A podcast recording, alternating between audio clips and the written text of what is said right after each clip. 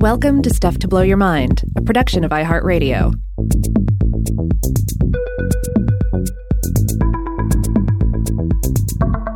Hey, welcome to Weirdhouse Cinema. This is Rob Lamb.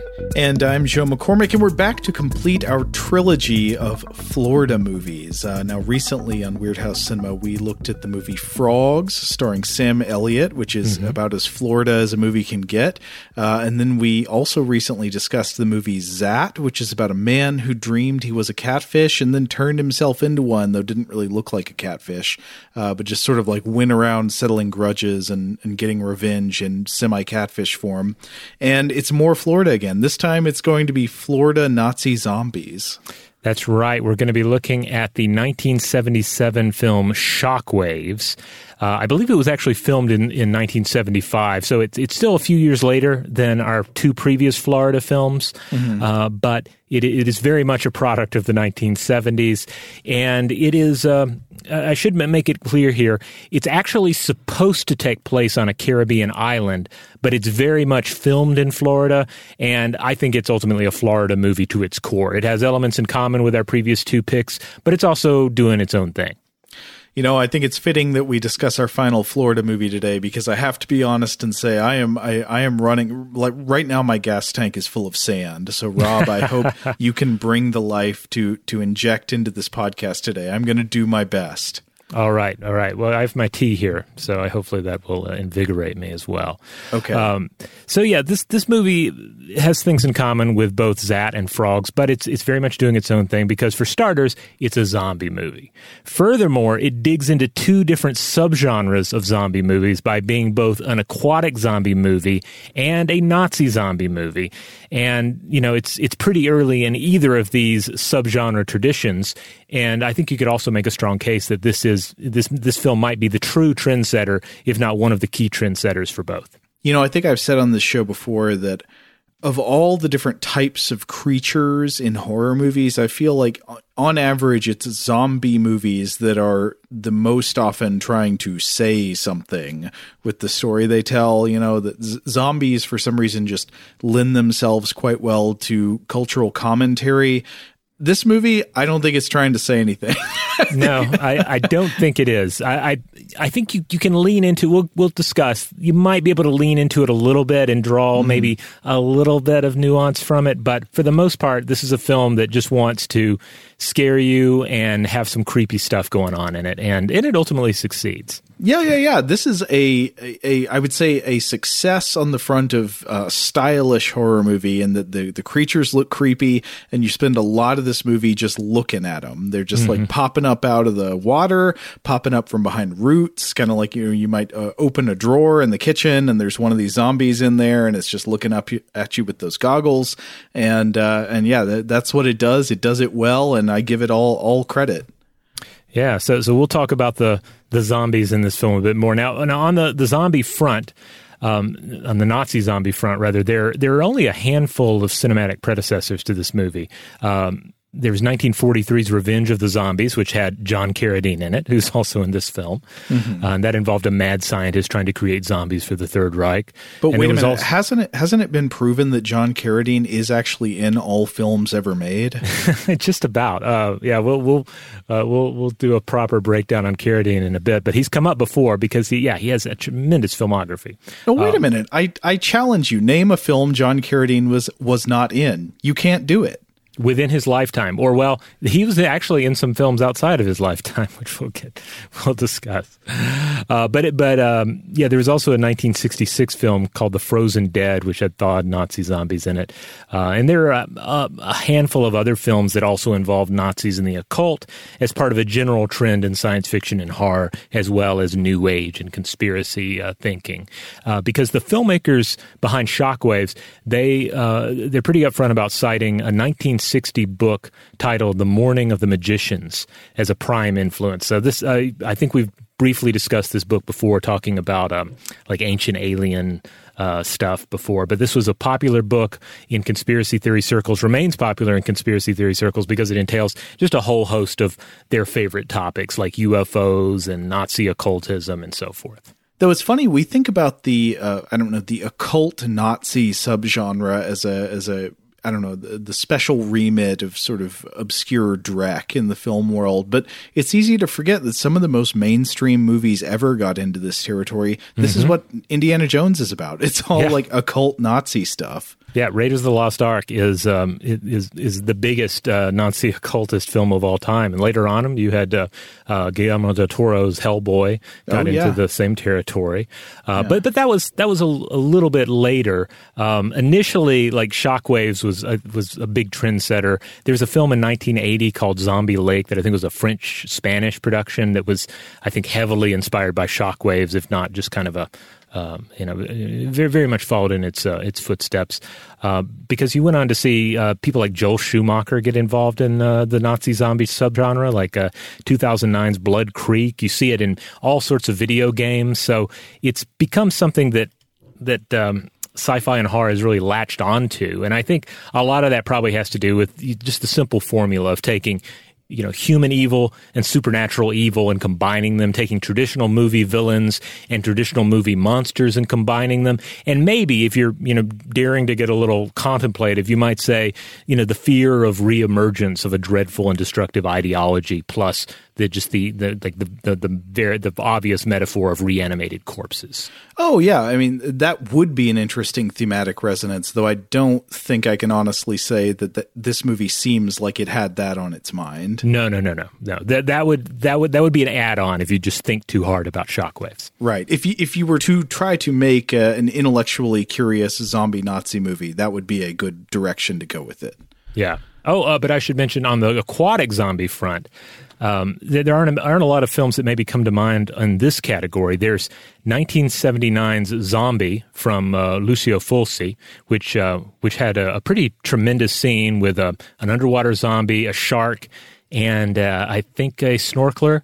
Um, it's been a while since I've seen Zombie. It's best remembered for the zombie fighting the shark, and I think the zombie wins. I think it like bites the shark and, and oh, okay. defeats it. Well, it, it is called zombie, not shark, so that makes sense. But that was well, seventy nine. Now was, I can't stand by that. Sorry, I'm not sure. Maybe it's a draw. I don't know. Okay, uh, but at any rate, that that came after Shockwaves. Mm-hmm. Um, a film that came before it, but just barely, was the the Ghost Galleon from 1974. That was one of Amando de Ossorio's Blind Dead films. Uh, I don't know if you've seen any of these, Joe. They're they're pretty low budget, and they have a bunch of undead Templars uh, engaging in. Um, uh, generally, they're just chasing people down and killing them, but in this particular one, they're engaging in some beach and underwater horror. Oh well, so the undead Templars connects to a thing I was going to ask you about, which is I was trying to think if there is something else like that, you know, because there are tons of these Nazi zombie movies. If there's something else like that, like a group of uh, like it's all zombies but they're united by something they had in common in life maybe like they are a certain type of soldier yep. Uh, and i really couldn't think of, i could think of tons of nazi zombie movies but couldn't really think of many other examples so it makes me think that what's attractive about this subgenre is not that it's like oh they are you know they they all have this in common and then they become undead it's the specific historical resonances of of the nazis and i i think that's i think you're you're exactly right when you say it's probably as simple as what's the evilest human thing you can think of, mm-hmm. and then just make it supernatural. Yeah, yeah, I think so, and it remains a, a, winning formula, like now more so than ever. But anyway, the Templars thing here you cite would be, that would be one counterexample. Okay, here's something else. This is like they're all Templars, and now they're Templar zombies. Yes, and maybe there's some other examples out there in the, the film world uh, that I'm just not uh, aware of. So if if there if there's something like maybe there's are there zombie samurai films? I don't know. I, I nothing's hmm. coming to mind, but maybe I'm missing something obvious. Are there zombie Chicago Bears or like a specific sports team? A zombie that that sounds like it could be like a good sort of um, feel Disney good movie, you know, yeah. where it's like there's nothing in the rule book that says a team of zombies can't take to the field and uh, try to win the Super Bowl, and then it happens and it's magical for everybody. You producers out there, we're just feeding you gold day after day. I know. I know. You got to send us the checks. All right, let's get to the elevator pitch for this film. Uh, it's pretty simple. Aquatic Nazi zombies left over from World War II rise from the deep in the Caribbean to hunt down tourists through a desolated beach resort in the mid 1970s. yeah, with, with, Peter Cushing. Yes. Uh, Peter Cushing just happens to be in the mix. All right, let's have some of that trailer audio. You are now in the deep end of horror.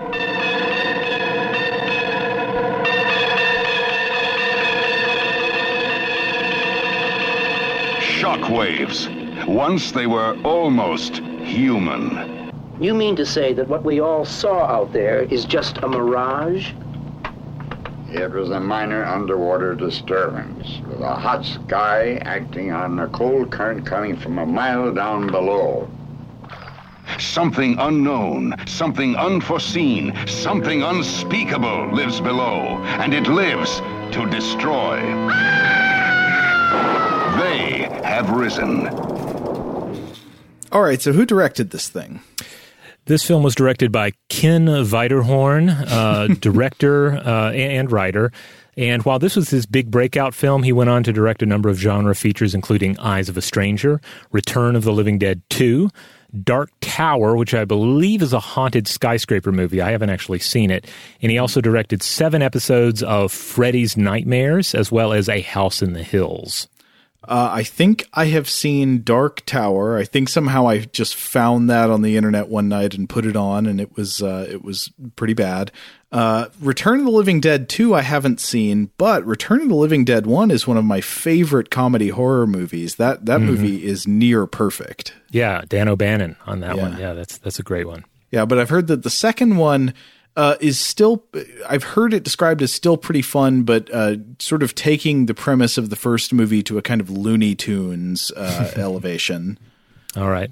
Now I mentioned Wiederhorn was uh, was a, was one of the writers. The co-writer on this was John Kent Harrison, who enjoyed quite a writing and directing career after this, though not a lot of stuff that I'm personally familiar with. Uh, but his credits include 1999's "You Know My Name," starring Sam Elliott. Mm as well as a bear named Winnie, which I think is like a Winnie the Pooh, or it's a maybe it's a biopic about the the creator of Winnie the Pooh. It starred uh, Michael Fassbender as Winnie the Pooh. Um, Michael Fassbender was in, I think he was in a Nazi zombie movie, the one directed by Joel Schumacher, by the way. Okay. Um, as well as Stephen Fry uh, was also in that. Wow. Uh, he, yeah. Also uh, responsible for The Courageous Heart of Irena Sendler, starring Anna Paquin. So, yeah, this guy went on to, to do a lot of stuff and is still active. Uh, did the writer of Shockwaves write Mr. Holland's Opus? I don't. I don't think so. But that's like this the sort of genre of film that he seemed to have gone on to. Uh huh. All right. Well, let's talk about the cast here. Uh, top billing, and we've already mentioned him. Uh, Peter Cushing is in this. Uh, he plays SS Commander. No given name for this character. They're light on names. Oh, that's right. He never says his name. Yeah. Yep. Doesn't introduce himself. Also, I I don't think he even tries a German accent, does he? I don't recall one. It no, it's a little it's a little German. It's oh, okay. Um, it's very clearly identifiable as Peter Cushing. It's Peter Cushing like Germaned up ten percent, basically. Okay. Apologies um, for misremembering. so Peter Cushing, of course, lived 1913 through 1994. This he's a legend. This is Hammer's Doctor Frankenstein. This is Star Wars Grand Moff Tarkin, enthusiastic war gamer, and the man with the sharpest cheekbones in the biz. He can use multiple parts of his face as an ice pick. Yeah. this um, uh, I, I, used to own the Blue Underground DVD of this film and somehow lost it. Uh, mm-hmm. Uh, but I remember in the various extras on that, uh, they t- they talked to some of the cast members on this, and they talked about w- working with Peter Cushing. And like everybody else, it seems they just had nice things to say about him. He was just like a total professional, super nice, and and like I, I think the only even slightly negative thing is like is one of the actors said something to the effect of like, yeah, he showed up and he was he just had all his lines memorized and he was so professional that he, he made me feel like a little crappy for not, not being as on top of things as he was. Um, but yeah, everybody seems to have loved Cushing. That's something I'm always kind of curious about when you hear those little uh, things about which actors memorize their lines and which ones don't. Yeah, uh, Cushing was. Uh, I think he was one of. Yeah, he was a total pro. Like he, it didn't matter what caliber of film it was, he showed up and he did the job. All right. Uh, did we mention? You, we did mention John Carradine is in this. Yeah. He has the distinction of playing the only character with a last name. Really? uh, he plays, yeah. He plays Captain Ben Morris. I don't say really because I uh, am surprised nobody else had a last name. I'm surprised because I didn't remember him having one. No, but maybe that was one of his demands. He's like, I'll do it, but but you've got to give me a, a last name. I'm not playing a character with just a first name or no name. You leave that to Cushing. Oh, he's kind of grizzled in this. yeah. Uh, so yeah, this is another another film legend, certainly a horror screen legend. He was in any and everything from 1930 to 1995. Yes, seven years after his death, a little film called Jack-O that I think you've seen. Yeah, I don't even know how to describe that one. It's like a it's an omega grade uh, direct to video Halloween themed movie Mm-hmm. that has him in scenes where he is not on screen with anybody else because I think the footage his footage in the movie appears to have been shot approximately 17 years before the rest of the film. Otherwise, it's got like Linnea Quigley and a bunch of teenagers running around getting attacked by this thing with a pumpkin head, I think. Okay, sounds like a winning concept. Uh, so yeah, Carradine was he was in a lot of indie and horror films, but we have to remember he was also in The Grapes of Wrath. He was in Stagecoach. He was in The Ten Commandments, which also featured Vincent Price. Uh, Speaking of horror icons, Yeah. And of course, John Carradine uh, was the is the was also notable as the patriarch of the the Carradine family, the father of David, Keith, and Robert Carradine, who all carried on this tradition of being in you know all all different sorts of films, and uh, but also doing a good job. Like Carradine is always John Carradine's always watchable. I was really hoping he would sing a song in this one, though. Like you, you couldn't. Even, so he's done the night train to Mundo Fine. Could he? Could he not come up with a you know the island of the shock waves? Uh, It seems like they, they should have put in the effort. I've, uh, I've I've I either read or remember from digital uh, I'm not digital underground blue underground uh, DVD that uh, that he did all of his stunts in this which don't really amount to a lot but he was 71 years old at the time and like he did like all the physicality that was asked of him in this so uh, oh, he's so- quite a trooper At the part when you see his dead body under the glass, uh, as they they have the, they like ride a glass bottom boat over his corpse, and he's there shirtless with his hair swinging around in the water. So that's him. That's yeah yeah I Okay. believe so Yeah, all right. All right. The uh, so that they these guys get top billing, uh, you know, because they're the horror icons and they're the ones you want to put on your horror poster. But the real star, like our lead uh, and our, our our main hero, is the character Rose, played by Brooke Adams, born 1949. I love Brooke Adams. Brooke Adams is in one of my all-time favorite horror movies, the 1978 remake of Invasion of the Body Snatchers, which you've never seen is just excellent. Just one of the one of the best ever made. This is the the Philip Kaufman one. Yes, yes. Yeah, so at the time of, uh, of Shockwave, she was uh, an Indian TV actor, though she had appeared uncredited, I think a very bit role in 1974 as The Great Gatsby. Uh, but her, yeah, her career took off, off after Shockwaves, maybe because of Shockwaves, I don't know. uh, she was in Terrence uh, Malick's Days of Heaven the following year. uh you already mentioned Body Snatchers. Uh, she also went on to star opposite Christopher Walken in David Cronenberg's adaptation of Stephen King's The Dead Zone. Oh Uh, yeah. She was in The Stuff, uh, The Unborn, and she did a whole lot of TV work. And as a bit of trivia, she's been married to actor Tony Shalhoub since 1992. Oh, I had no idea. Yeah. Uh, yeah, Brooke Adams is great. She's uh, she's got that great screen presence, the kind of just instantly likable, always. Yeah. Yeah, she checks off all the major boxes for female lead in a 70s horror film in this, while also like like having that that extra uh, you know bit of charisma and talent. You know, you could it, it's not surprising that she went on to be in all these other things. You know, uh, uh, there's sometimes just the way she delivers certain lines in this that might otherwise be throwaway lines. She's able to inject a certain amount of nuance or comedy into it. Yeah. Okay, so who's our mustache for the movie? Oh, well, this is Luke Halpin playing Keith. Uh, uh, Halpin was born in 40, uh, 1947. Uh, a handsome fellow with a maximum mid 70s mustache. And uh, his main uh, claim to fame prior to this is that he played the character Sandy Ricks. Uh, a, a child in the 1963 film Flipper opposite Chuck Connors, and then played the same role in the TV show to follow. Um, though in this, it, the TV show did not have Chuck Connors and a dolphin; it had Brian Kelly and a dolphin. Fun fact: Brian Kelly has a single executive producer credit on IMDb, and it's for Blade Runner. but anyway, ha- Halpin's good in this. I liked him. Yeah. Maybe it's uh, his mustache. I don't know. Oh, we can call him the mustache runner from here on out. I, I was thinking he's very 70s. To me, he looks like one of the members of Stillwater. You know, Hmm. that he, he looks like he just lost four cases of beer playing cards with humble pie. Yeah, yeah. He, I mean, he's got a certain. ch- I mean, he's no, he's no Sam Elliott. You know. But uh, but uh, but he has a, he has a certain laid back mid '70s style to him that that works well in the film, and and he's he's he's also decent at at bringing across a certain level of fear and anxiety that of course becomes absolutely necessary in a film like this. Yeah. Now the rest of the cast just sort of is rounded out mostly by these people playing tourists who are zombie fodder.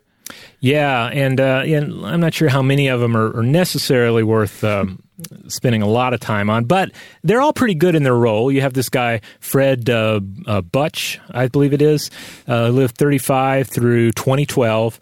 Yeah, plays the character Chuck. Uh, this is a guy who had various uh, roles in 80s movies, including Cocoon and Caddyshack. Hmm. And uh, he looks like he was in another Florida movie, this time a slasher titled Nightmare Beach from 1989 that Umberto Lenzi was involved in. Uh, and that also featured Michael Parks and John Saxon. Uh, I but was, yeah. I was thinking of Chuck in this movie as Bacardi Man. I didn't know what yep. his name was. So I, I just called him Bacardi Man the whole time. Yeah, he he has a signature look, often shirtless, sometimes just in tidy whities, running around on a on on the, the deck of a ship. Uh, mm-hmm. He's he's he's great because he's kind of like your. You always have to have your your array of characters from detestable to likable or lovable, and he's a, he's nicely s- situated in the middle. You know, you don't really hate him, but he's not. You're not going to be that disappointed when a, a zombie kills him. He also has a seemingly out of character freak out toward the end of the movie that's pretty amusing. Yeah, yeah. Oh, but then we also have like this angry, aggressive nerd character named Norman. Yes, Norman is great, played by Jack Davidson, born 1936. This actor did a lot of small parts in films, including uh, 87's The Secret of My Success, 83's Trading Places. In this, he is a used car salesman on vacation with his wife, Beverly, and uh, oh man, he is not satisfied, and he will be speaking to your manager. Yes, he he exudes not satisfied with my service. That is his personality. Yeah, uh, Beverly is great in, in this too, uh, played by DJ Sidney, but she wasn't really in much beyond this. Mm-hmm. Oh, and then there's also Dobbs. He's like Bacardi Man number two. There, this movie has multiple Bacardi men. Dobbs is your straight Bacardi man, though. He yeah. he is going to drink the Bacardi straight no no mixers, no ice, and he will have it for breakfast. Uh, he plays our uh, the the dive boat's alcoholic cook, and I guess like sort of general like boat guy, um, played by Ocala based actor uh, uh, Don Stout um, who lived 1923 through 2004, and even he's good in this. It's kind of a, you know throwaway uh, role, I guess, but he's he's mm amusing. He's this yeah, just this um, this alcoholic boat guy who you know is not going to make it far into the film, but is is also not you know you're not he's not hateable. He has an interesting death scene. We'll get to later on. Yeah. Uh, in, uh, in this is a small role, but there's a fisherman that shows up early on, played by the actor Clarence Thomas, who lived 34 through 2009 an actor, and according to IMDb, which again can sometimes uh, be incorrect, but uh, IMDb claims he was the first um, African American uh, Florida branch president of the Screen Actors Guild from 2000 to 2002. So there you hmm. go. Now, there's one reason I know you must have wanted to do this movie, which is it has an electronic score. Yes, as far as I'm concerned, one of the and I, I think this is essential for my understanding of the Florida movie. But uh-huh. yeah, one of the true stars of this film uh, is Richard Einhorn uh, because he is responsible for Shockwave's uh, tremendous score. I think it's absolutely top shelf, composed and performed by contemporary classic musical composer Richard Einhorn. So this is not an Italian composed score, but I would say it feels Italian to me.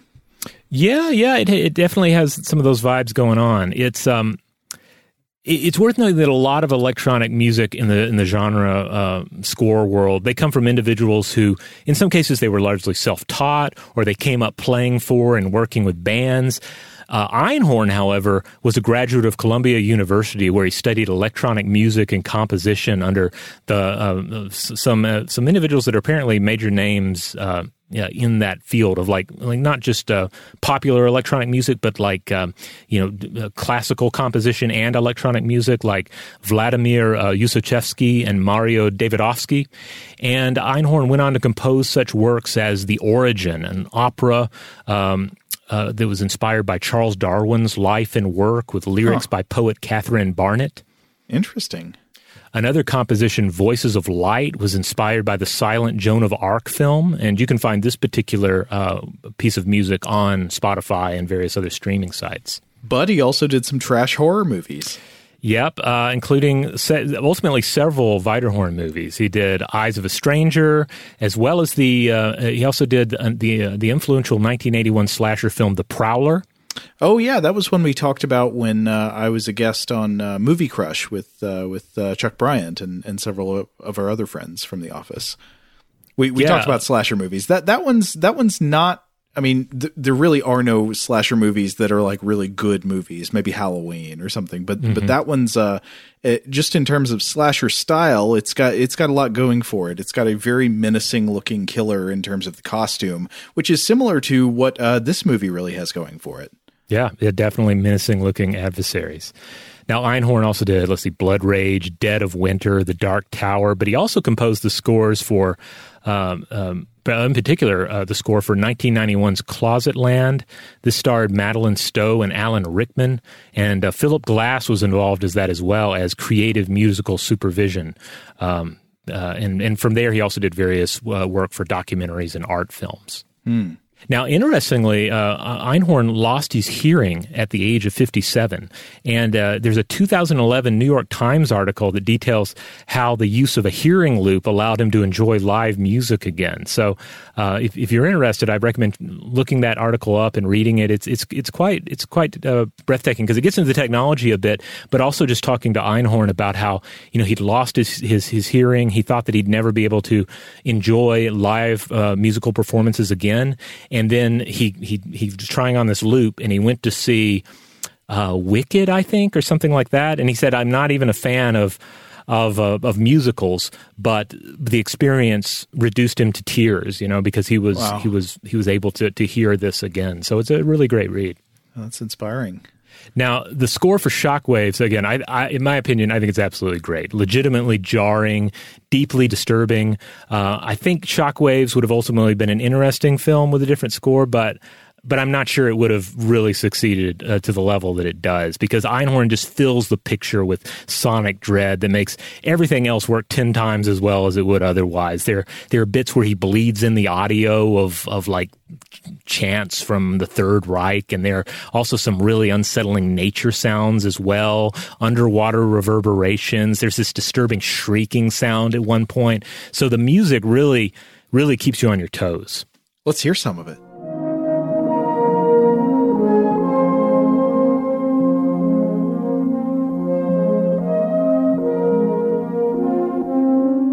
Now, I don't think the score is officially available anywhere in digital form, sadly. Um, you may be able to find some unofficial streams, but but Waxwork Records has it out on vinyl. And I'm again, I'm not a vinyl collector. I don't do not have a record player, but this looks absolutely splendid because it's remastered and it's uh, it's available in seafoam green. The actual record is seafoam green, and then it has some some custom uh, uh, art on the front and on the back, and some new liner notes. So, uh, any vinyl fans out there, uh, if, if you if you're interested, check this out. And if you already own it, tell me what it is like. Oh, I may have to order this one. Yeah, it has good art. All right. Uh, I guess a couple of more uh, connections here uh, in, in, in passing. Uh, Alan Ormsby was uh, born 1943. He was responsible for the special makeup we see in the picture of these uh, these Nazi zombies. And while he worked special makeup in a few films previously, including Children Shouldn't Play with Dead Things, he also wrote that film and actually served as a screenwriter for many years, with credits that include Paul Schrader's Cat People, the 1991 horror anthology film Popcorn, The Substitute, starring Tom Berenger and its various sequels, which I think we've we've talked about and and confused it with other films on okay. previous episodes of Weird House. I think Uh, I think on reflection, I have not actually seen that movie. I just find it conceptually funny because it's Tom Berenger looking so stern. Yeah, yeah. I think that's the main thing he does in it. Uh, but then also, Ormsby has an additional story material credit on Disney's animated version of Mulan. so, uh, yeah, strange connections on this one. Uh, but yeah, the, the Death Corps troopers in this do look very creepy with the goggles and the, the, the mottled pale flesh and wet seaweed like blonde hair. this is one of those movies that knows it has a great looking monster and so they they just show it you know it, it, reminds me of the story about the production of the first friday the 13th movie when they had um oh what's his name? Who's doing the the blood the makeup effects? Um, uh, tom savini. Tom savini doing the makeup effects and they realized the makeup effects looked so good. They were like well we got to get we got to put those more on screens they just kind of played it up. You get the sense that's what was going on here. I suspect the the zombies in this movie ended up looking creepier than the director might have hoped, and so we end up just seeing them a lot.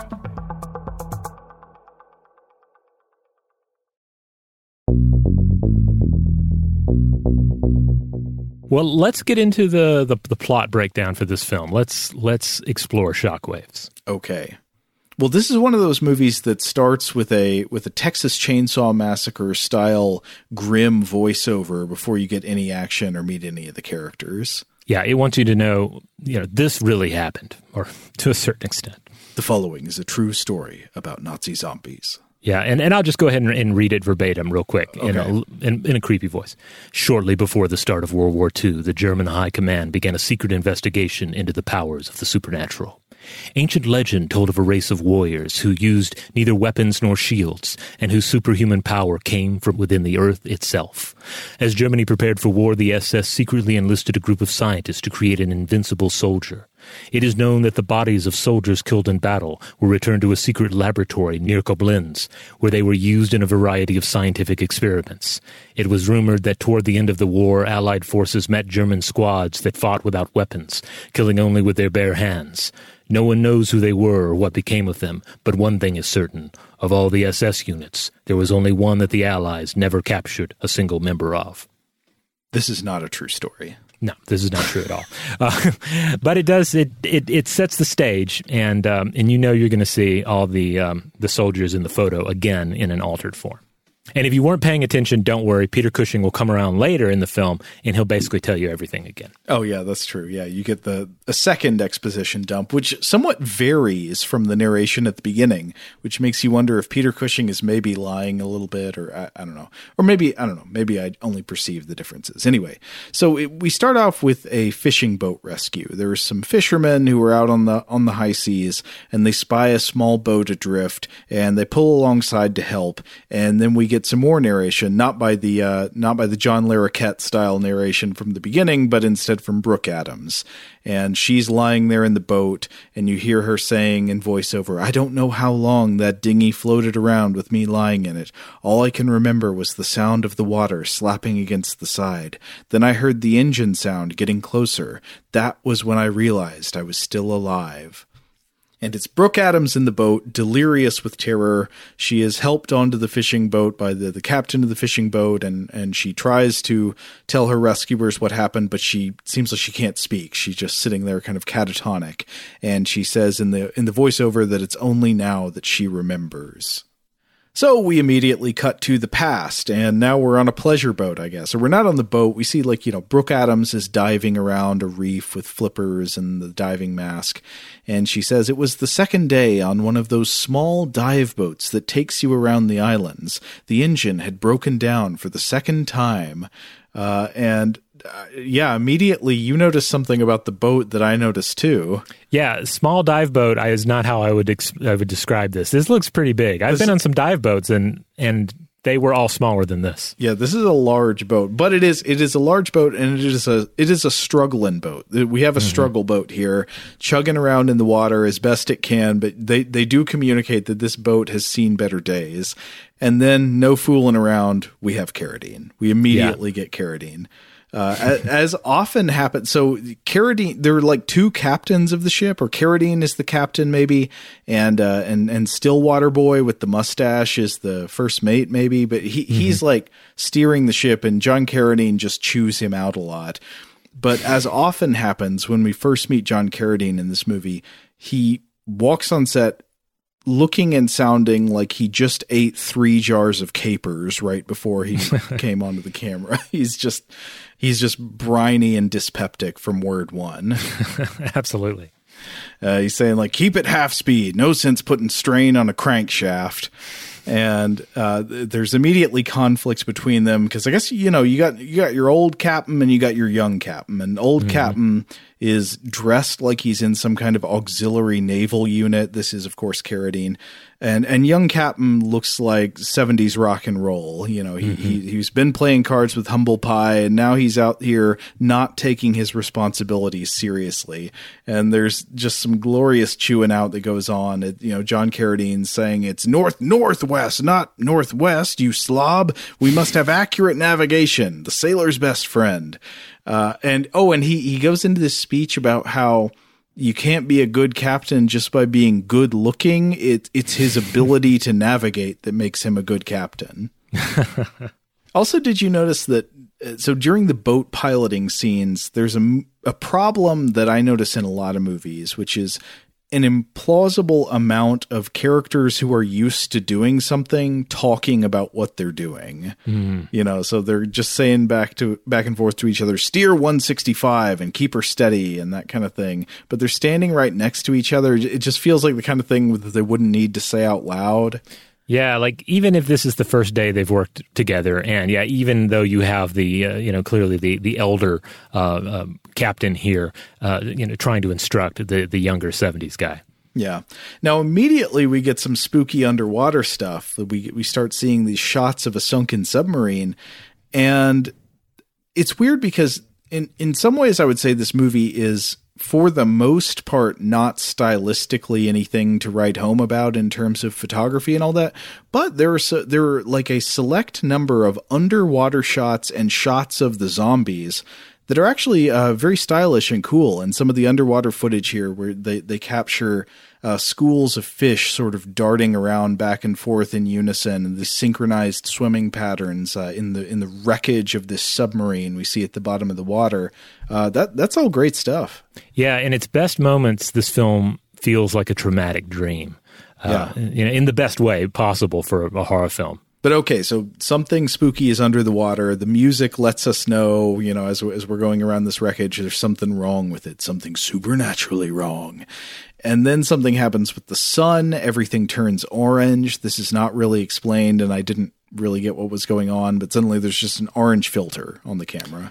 Yeah, I think, and I don't know how much of this is me reading into it, knowing you know that they were high on the the Morning of the Magicians when they put this together. But mm-hmm. I think this is like some sort of a solar phenomenon, or there's some sort of like like because later we, we keep hearing from them about how oh, the, the the compass isn't working anymore, you know, mm-hmm. and and clearly it's had some other weird effects on their surroundings. So perhaps it's kind of again maybe kind of Texas Chainsaw Massacre in a way. Like that film opens up with this implied astrological disorder, and maybe here we're getting a more overt astrological disorder. Oh, okay, so you know Saturn is in retrograde or something, and that's when the zombies wake up from the bottom Yeah. of the ocean. I see. Um, so then we start meeting the other characters. Uh, we we we get to meet Norman and his wife Beverly, and they're arguing about whether the captain knows what he's doing. And and it's great. Like Norman decides he's going to go up and help the captain steer the boat. Norman, as I said earlier, is a cranky, aggressive nerd. Yeah, he's he's he's he's he's, he's a joy to watch, but Yeah. yeah. he is such a such a, a a complainer. Like he just can't wait for Yelp to be invented so he can oh, properly review this dive company. this guy's is he's, he's a terror at restaurants. He gets cashiers fired everywhere he goes. Mm-hmm.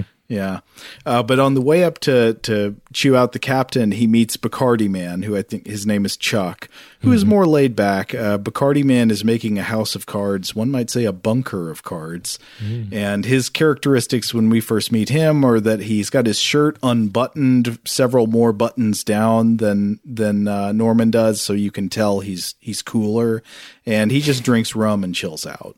Yep, just having having rum and coke and, and stacking cards.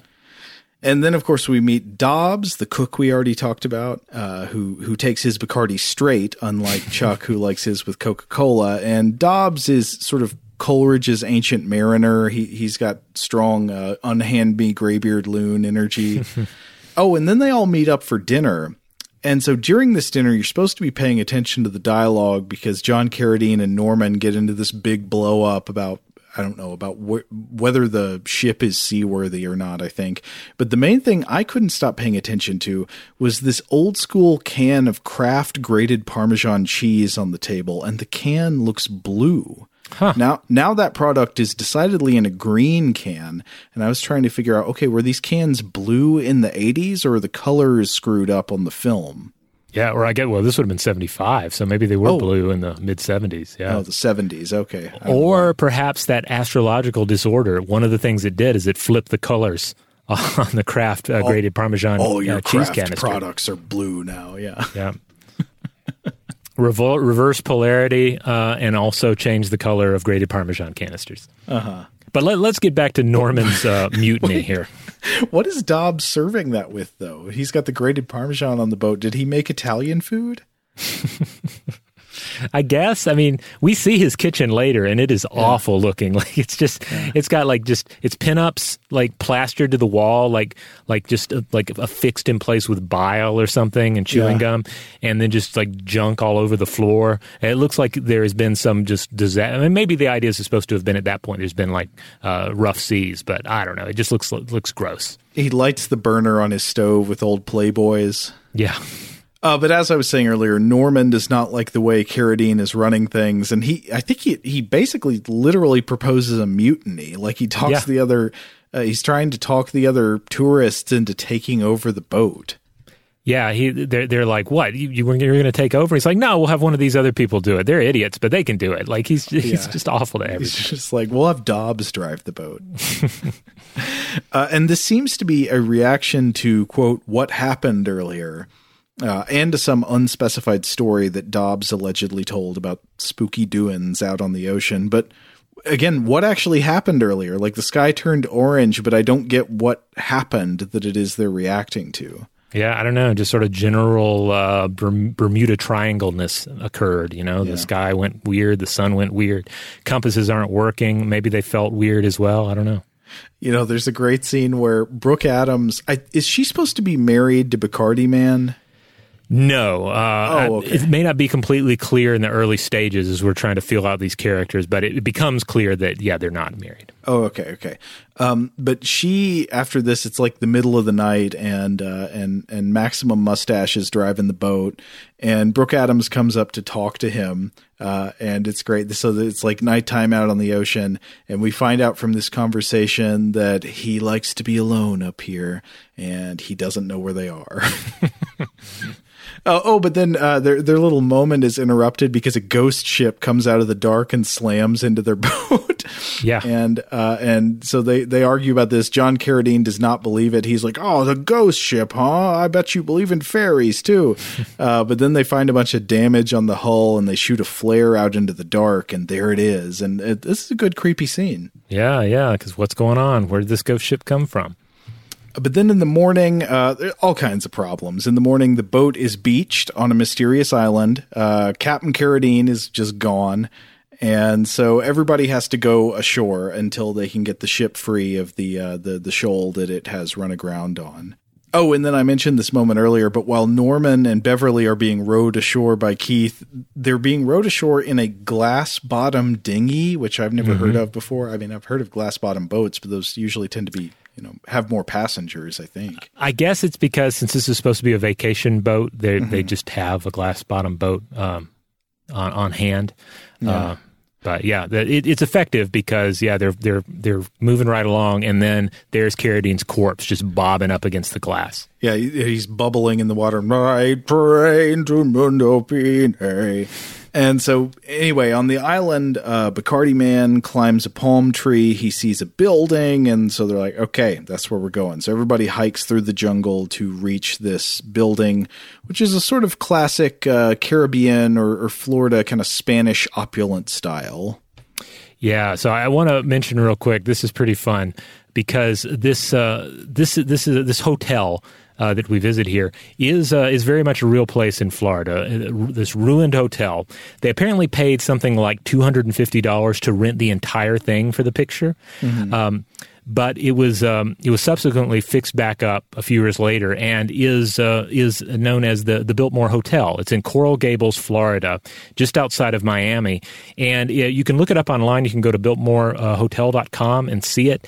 It is um, it's super fancy. Uh, the story here, according to Jason Scott Deegan at Golf Pass, that's where I always go to get my shirts, my stories about uh, sets in uh, in seventies zombie movies. Mm-hmm. Um, it, it, opened in the twenties and was uh, the sort of fancy Florida destination for the likes of Al Capone and President Franklin D. Roosevelt but then it was converted into a hospital in 1942, and it remained one all the way through 1968.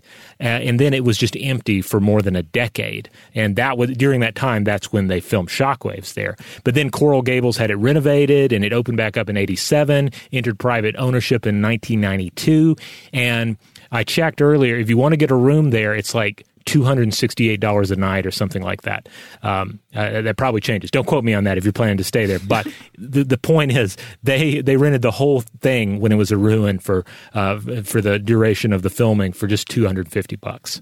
And so there are going to be some scenes in Shockwaves where they're in like some sizable hallways, and you see some columns and a and a big fireplace in the background. It's fun because you can you can pause the film and then you can go grab your computer and you can look up current uh, photos and you can see like those same places uh, that are now super fancy and ritzy and colorful and just you know uh, done, done up like a fancy golf course um, hotel.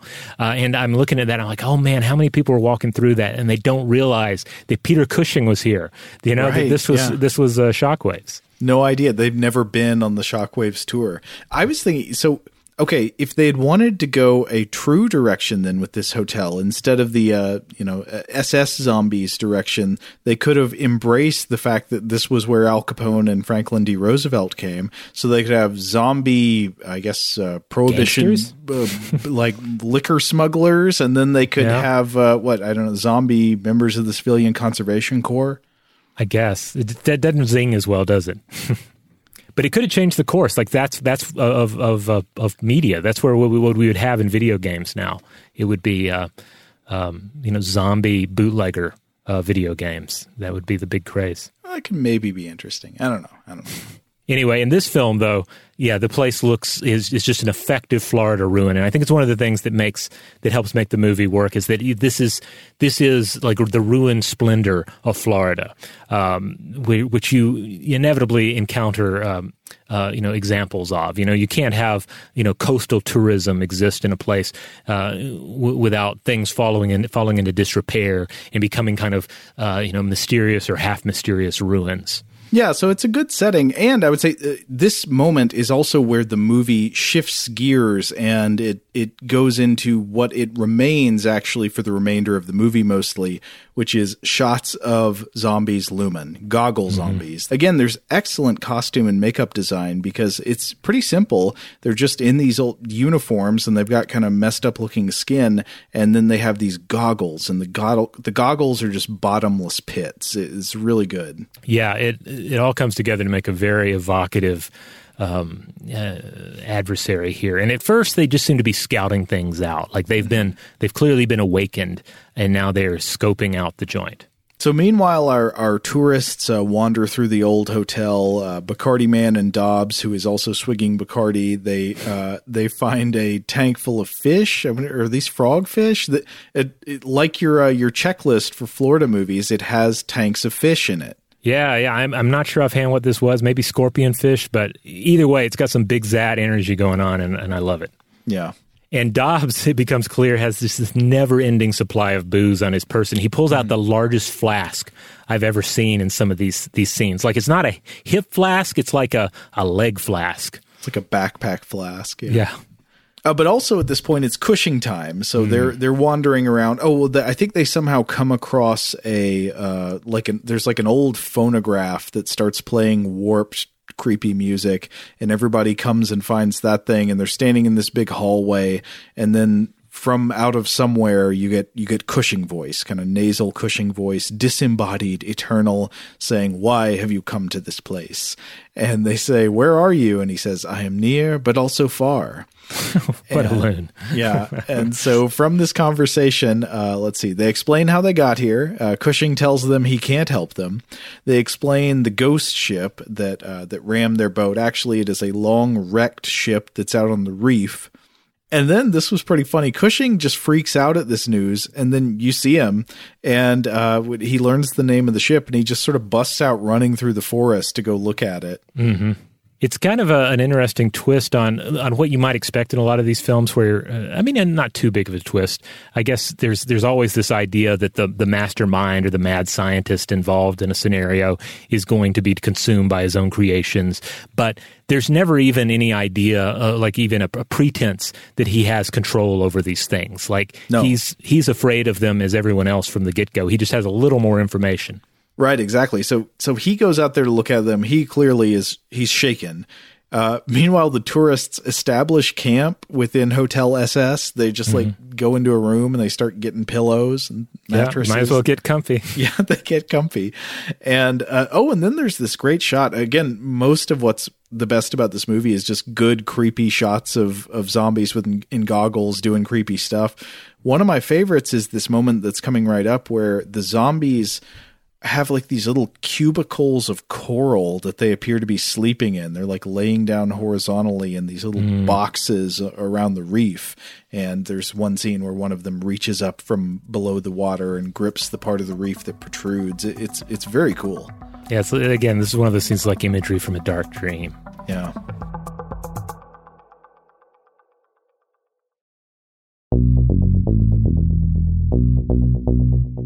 But anyway, we're 40 minutes in, and I think we, we've just officially reached the zombie attack part of the movie, and that defines the rest of what goes on. There's two main things that happen from here on out it's zombies being creepy, looming, looking at you with the goggles, and zombies grabbing people and, and killing them. Yeah, and uh, and, and it's it's pretty effective because you have you have basically two locations go well three I guess. There's the surf and out in the water.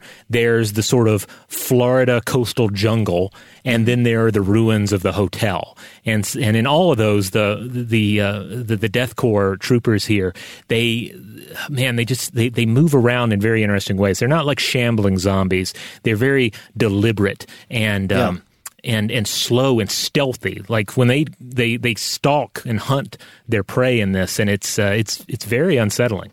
There is a moment where uh, the cook Dobbs he goes out to get supplies to cook food for everybody. I don't know what he plans to cook it on, but uh, he he does that, and he, I guess he's coming back with food supplies from the boat, and he gets attacked by a goggle beast.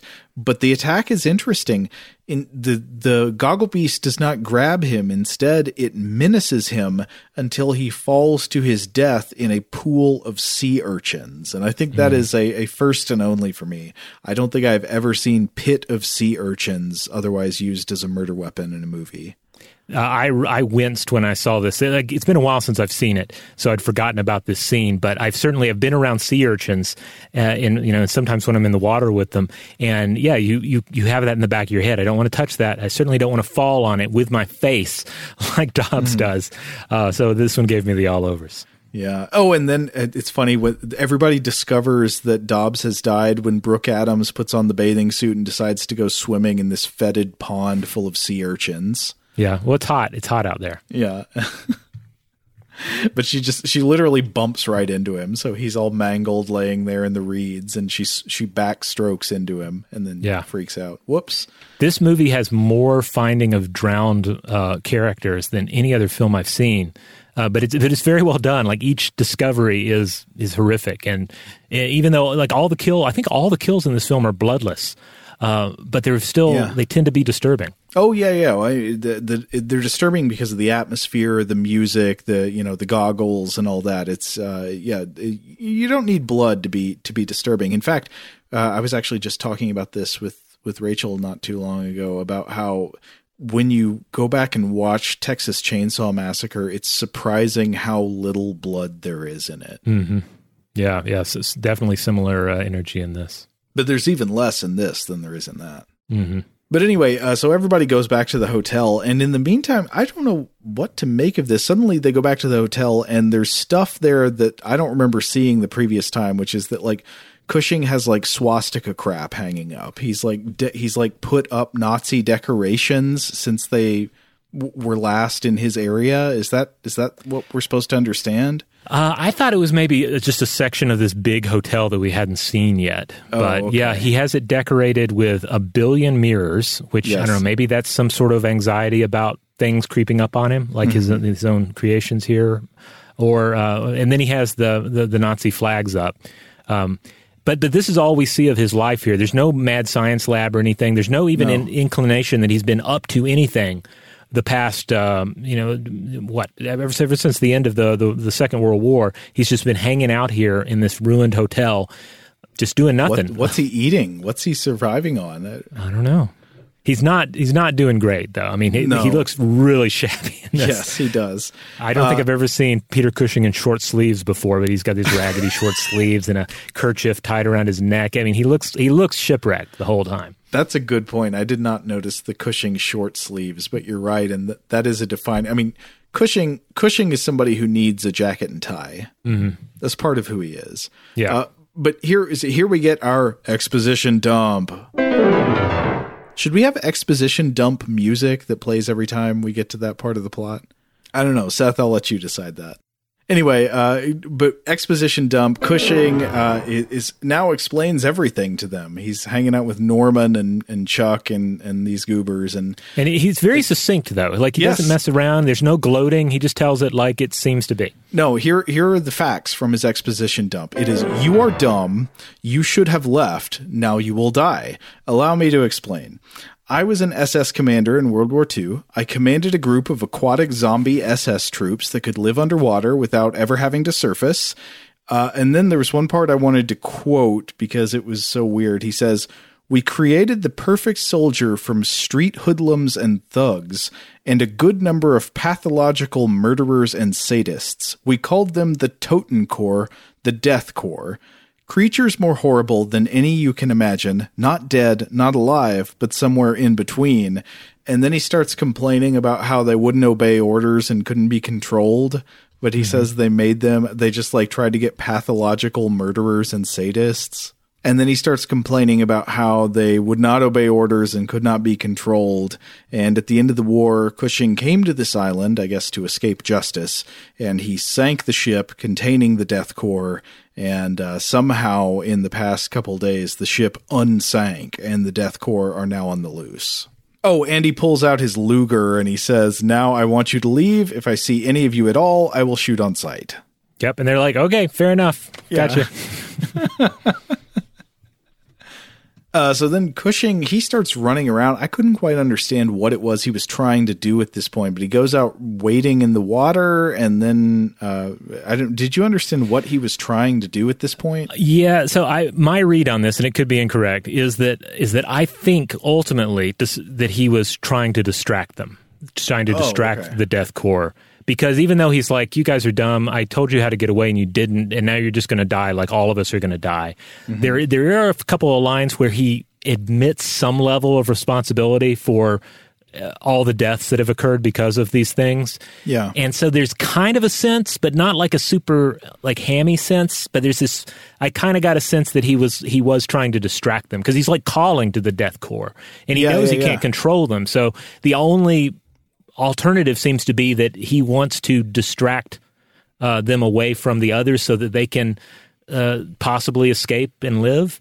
Um, It's harder to buy him as remorseful, given that he's still hanging up swastika flags where Yeah. he lives. Yeah, he's not like I'm not saying he's a he's not a character you feel for. Yeah. But but that that that's the only thing that makes any sense within the context of the plot, you know? Yeah. Because I uh, otherwise, yeah, I just I can't think of anything else. So listeners, if you've seen the film and you have an answer to this, let us know, but I think that's what they were going for.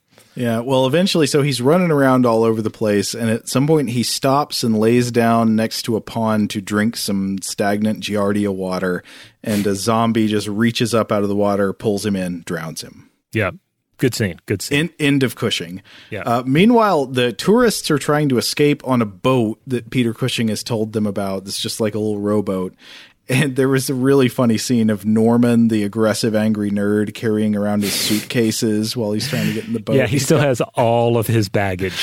He's Yeah. ready to climb on this tiny boat with several other people. And of course, they call him on it. They're like, What are you doing? I know several of us have died, but I still have five suitcases I need to bring with us. Yeah, and then when they tell him he can't bring him, he like throws a mini tantrum. He's kind of like, "Oh, fine. Like I'm mad. I'm Yeah. mad.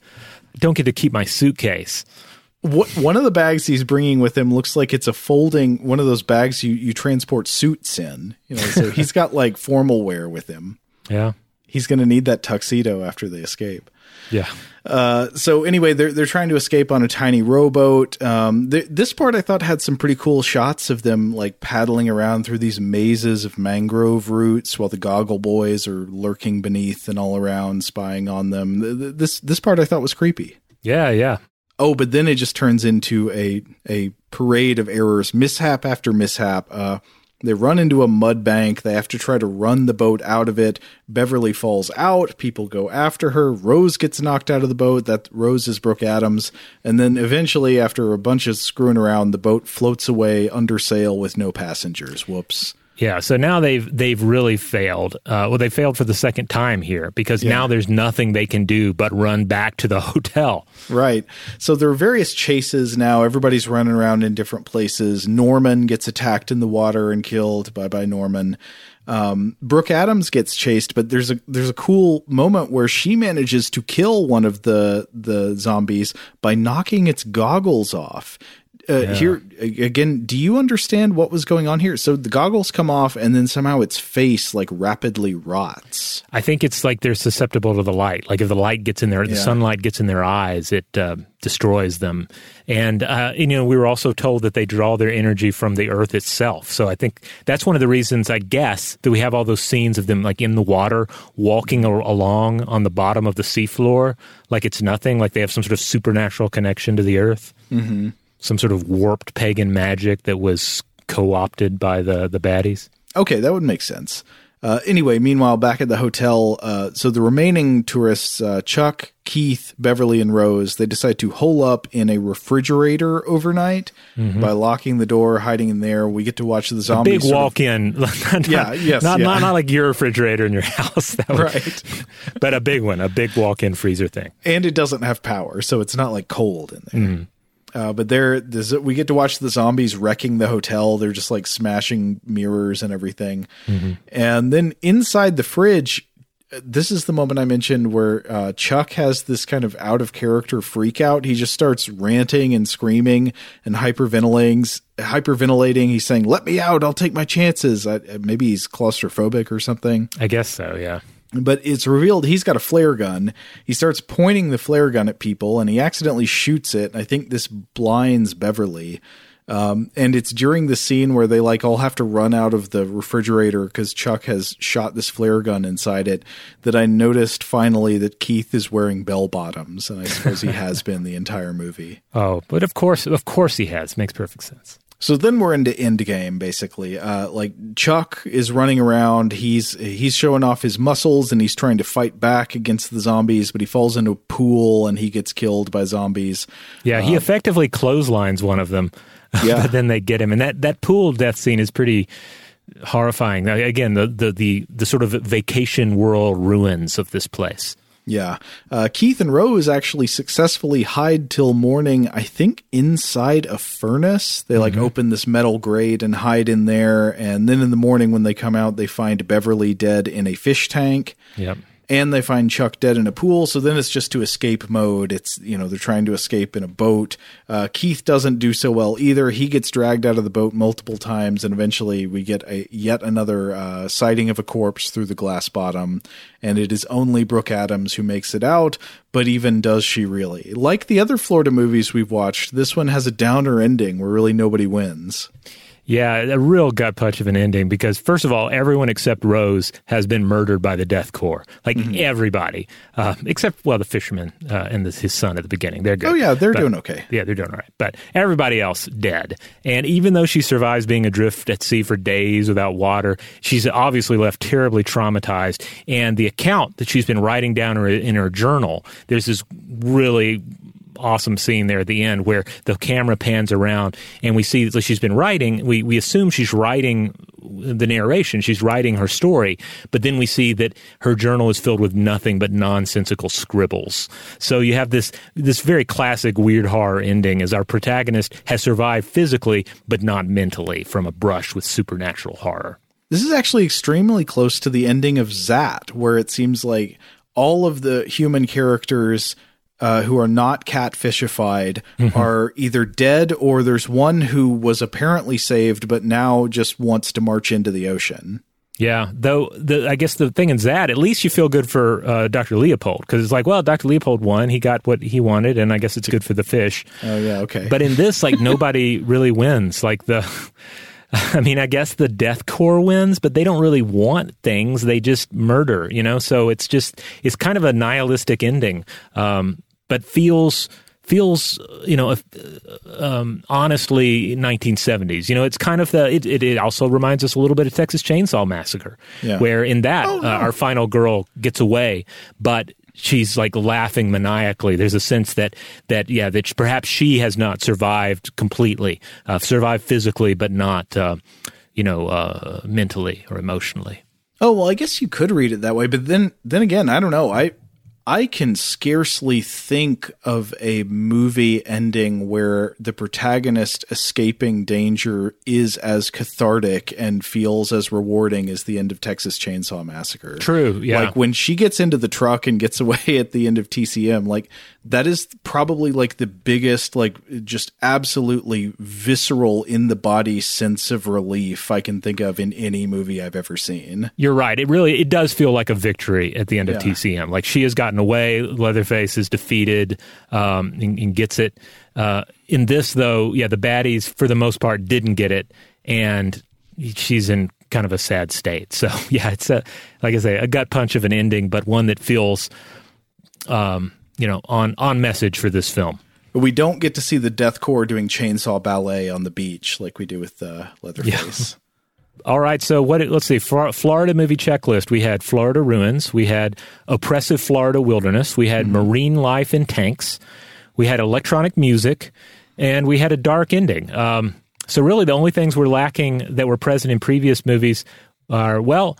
I was going to say shots of animals in the wild, but we do have some fish uh, scenes early on. So Sea urchins. yeah, just yes, sea urchins are in there. Just maybe not as much wildlife as we saw in frogs, certainly, uh, or in Zaat. Uh, and also, we don't have an ecological message. That's true. This one, uh, those two movies, both, even if it was maybe not super well articulated, they, they, yeah, they've got an ecological message. I don't think this movie really has any message at all. Yeah, Or not, none, none that is intended. If it is, it's just like, don't create a Death Corps. No, do not screw around with making undead superhuman Nazi soldiers. yeah, or properly research your um, your your scuba uh, outlets before you can go on a vacation. I don't know. But, uh, but yeah, this this one I, I think is is pretty effective. I I remember seeing. I think I saw the last maybe thirty percent of it on TBS or TNT back in the day. Like saw it during the day uh, at, at my grandparents' house and was really creeped out at, by it. And it's a, it's actually it's a great horror movie to have seen during the day because most of the action takes place in the day. Like Yeah. it it makes daytime in Florida. Um, horrifying, uh, you know, effectively horrifying. It doesn't have to be dark in Florida for you to be afraid. Actually, this violates a lot of rules about movie monsters. Uh, usually, I think movie monsters are better when seen less, when kept in the dark more. Uh, you know, following the Jaws rule. Like, if you're going to finally see the monster, you want to wait towards the end of the movie to do it. This movie, no, is just putting its monsters front and center, tons of screen time, showing you all the time. Uh, much like Zaat, actually, but very different from Zaat. The monsters look very menacing in this, and it actually works better when you see a ton of them. Yeah, yeah, and in fact, there yeah, there's one scene in particular where I think we've we've effectively killed one of them at this point. Mm-hmm. You pull the goggles off, and then we still see there's so many. And uh, I, I, I, I, mean, chalk it up to a good film. I was, I was I, when that happened in my recent reviewing of it. I was like, oh my goodness! Like I felt my heart sink. There were so many of them, even though I, I knew what was going to happen. I wonder what those goggles actually were. Were they like welding goggles? What do you think that was they were wearing? I don't know. They they look familiar, but I don't know where I've seen them before. But um, mm-hmm. but good find, costuming department on that. Yeah. Good job.